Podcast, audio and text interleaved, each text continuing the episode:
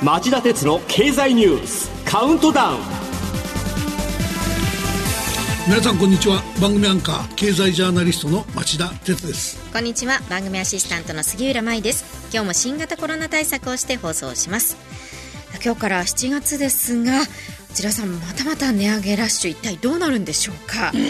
セブンイレブンのセブンカフェは2013年の発売以来初めての値上げでレギュラーサイズが100円から110円に。ケンタッキーフライドチキンはオリジナルチキンが4%の値上げ。他にはマヨネーズ油パンコーヒーチーズお酒などみんな値上げ値上げと不安になってしまいますまあ、確かにこのところ新聞やテレビで値上げという言葉を見ない日がないですよね、はい、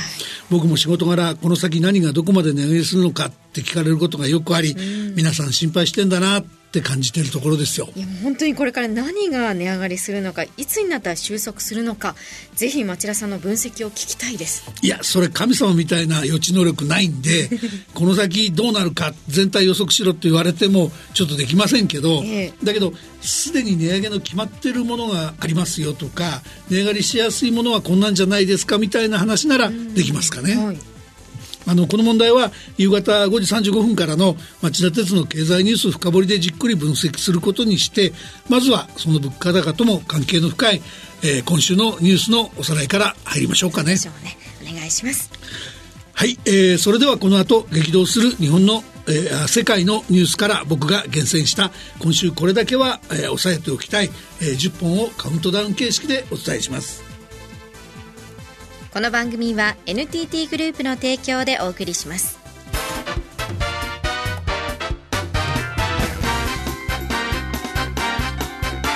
町田鉄の経済ニュースカウントダウン。では10位のニュースから始めましょう。キリンミャンマー国軍系企業との合弁の早期解消へ保有株式を合弁会社に売却することを決断キリンが昨日発表したのはミャンマーの国軍系企業との合弁企業ミャンマーブルワリー株の売却です。第三者の企業に売却するより合弁会社ならミャンマー政府の承認を得やすく早期に撤退できると説明しています。続いて9位のニュースです。火曜日ドイツの検察当局が韓国のヒュンデ自動車を家宅捜索ヒュンデは2020年までに販売された21万台以上のディーゼル車で窒素酸化物など有害物質の排出量を故意に少なく見せる装置を搭載していた疑いが持たれています。対象となった車がどの国で販売されたかは分かっていませんが捜査当局は詐欺や大気汚染幇助の疑いで捜査を進めているといいます。8位のニュースはこれです。水曜日3月期決算の上場企業の26%にあたるおよそ600社が株主総会を開催。今年の株主総会で目立ったのは株主提案の多さでした。6月に総会を開いた企業のうち株主提案を受けたのは77社と去年から6割増えて過去最多となりました。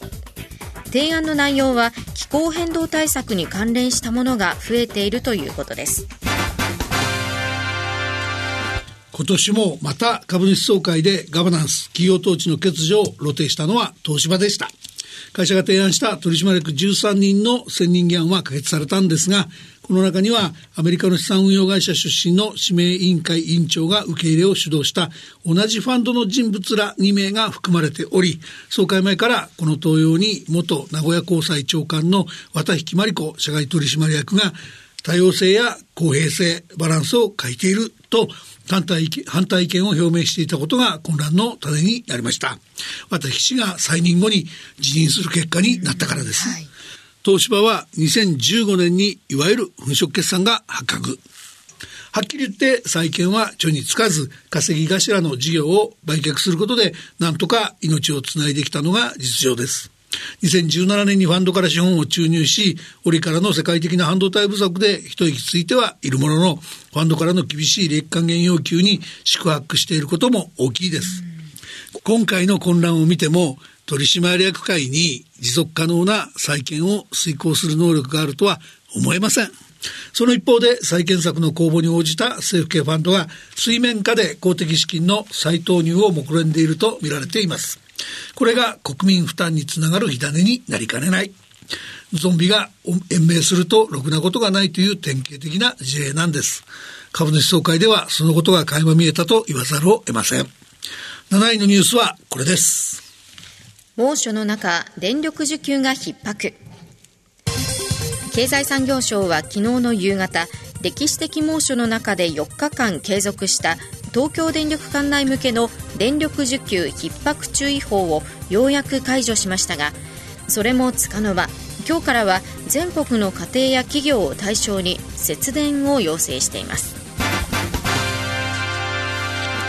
えー、現状は電力の多くを老朽化した火力発電所に依存しており、今月、来月はもちろん、この冬も厳しい状況が続く見通しです。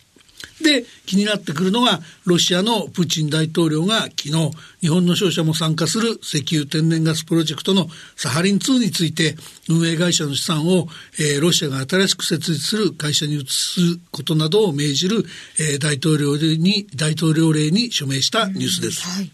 えー、この電力不足に、このサハリン問題なんかを加えて、えー、エネルギー安全保障の観点から、えー、原発の活用とかウルトラ C が必要だというような話を、まあ、政府が利用して言いかねない、言い募りかねない状況になっていると思うんですが、原発再稼働には、えー、使用済み核燃料の中間貯蔵の場所や最終処分地の確保が欠かせません。そういうことをやらずになし崩しでやることは認められないので、よく監視していく必要がありそうですよね。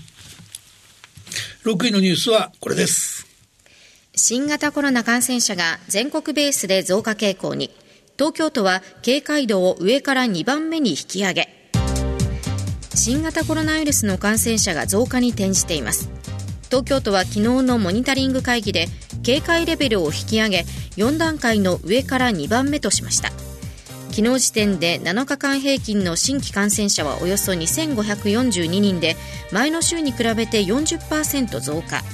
東京以外でも火曜日には島根県の新規感染者が305人と過去最多を更新しています。はい、えー、続いて第5位のニュースです。おととい、ニューヨーク外国為替市場で一時円が再び24年ぶりの安値を更新。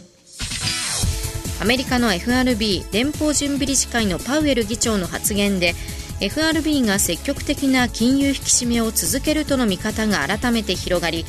大規模な金融緩和を続ける日銀との違いを意識した円売りドル買いが優勢となりました。日米の金利差がさらに広がるという見方から円が売られたんですね。そうですね。で、同じ日、アメリカの商務省が発表した1月から3月期の季節調整済みの実質 GDP 国内総生産の確定値は前期に比べて年率換算で1.6%のマイナスでした。市場予測のマイナス1.5%を下回っており、インフレと景気後退が同時に進むスタグフレーションへの警戒がますます怠れなくなっているように映ります。はいまた、海外発、特にアメリカ発の金利上昇圧力に抵抗して、直近利を0.25%程度に抑え込むために、えー、日銀が国債を無制限に買い入れていることの、えー、異常さ、弊害も目立ってきました。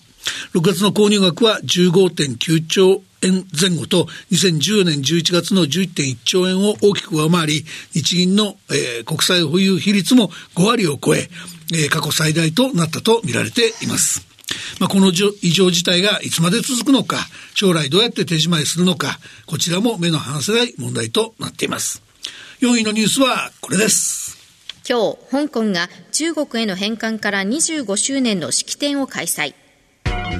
中国の習近平国家主席は式典に出席するために昨日午後香港の高速鉄道の駅に到着小学生や招待客が中国の赤い国旗と香港の旗を振り歓迎の意を表しました。その一方でロイターやフランスの AFP 香港のサウスチャイナモーニングポストなど内外のメディア7社以上が式典の取材を拒否されたことが明らかになっています。えー、習近平国家主席は香港は風雨を経た後再び生まれ変わった一国二制度の強大な生命力を証明したと演説しましたしかしその実態は25年前、イギリスからの返還時に50年間は維持すると公約した一国二制度に基づく香港の自由や、えー、香港の自治や自由を2年前に施行した香港国家安全維持法で抑え込み中国化を推し進めてきたということでしょう。えー、今日、香港行政長官に就任する李家超氏は、警察出身で民主派デモの鎮圧などに当たった人物です。さらに、習近平体制にとって都合のいい政治を、統治を推し進めると見られています。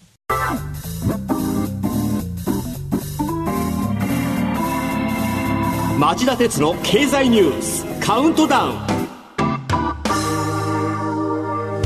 3位のニュースはこれです冷え込んでいた日韓関係の改善がスタートか、4年9ヶ月ぶりの日米韓首脳会談が実現。水曜日夜、日本の岸田総理、アメリカのバイデン大統領、韓国のユン大統領は、スペインで20分ほどの会談を行い、北朝鮮の核の脅威へ共同で対処すると確認しました。4年9ヶ月ぶりの3カ国首脳会談が実現したおととい、新型コロナ対策の往来制限で中断していた東京羽田空港とソウル金浦空港間の路線がほぼ2年ぶりに運航を再開しました。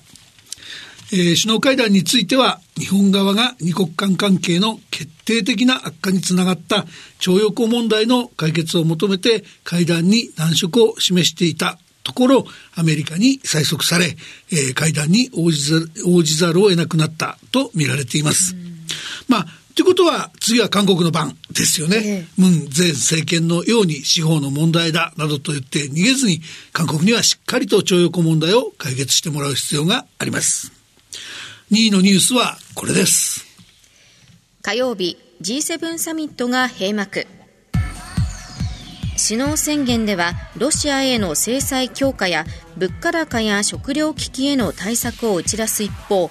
中国を念頭に力による現状変更への反対も明記されました。えー、今回のサミットは G7 首脳コミュニケを含む6つの成果文書が出されるなど盛りだくさんのサミットでしたが、まあ、簡潔にまとめると首脳声明で、えー、ウクライナ支援のため結束世界のエネルギーと食料の安全保障の確保を支援し経済回復を安定化させると歌い上げこの不当な侵略戦争に対しプーチン大統領の体制に厳しくかつ即時の経済的コストを貸し続けると宣言しました。